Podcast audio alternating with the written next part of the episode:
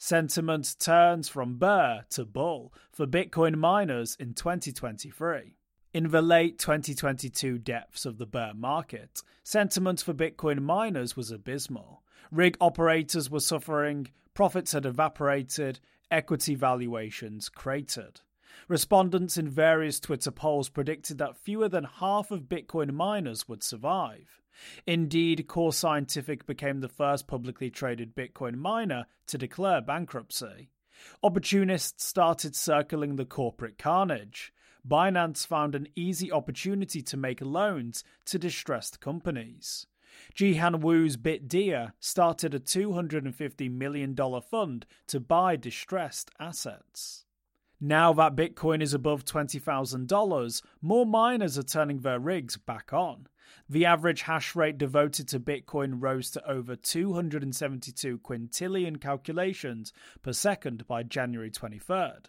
Year to date, Hive blockchain has rallied plus 122%, Riot plus 84%, Canaan plus 52%, Bit Digital plus 118%, and Marathon plus 150%.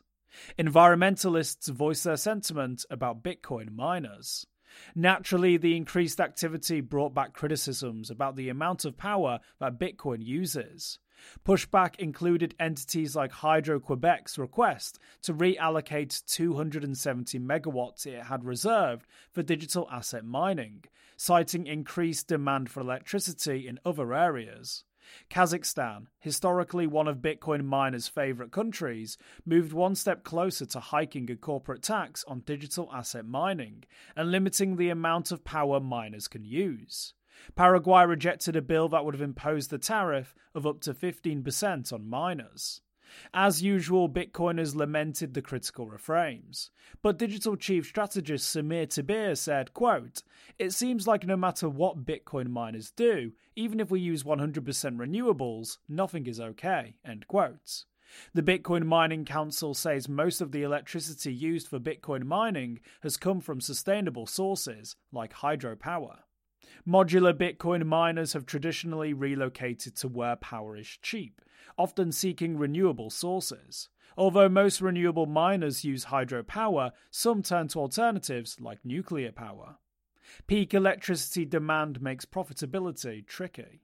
Utility companies responded with concerns about overloading power grids if mining activity takes off in their areas.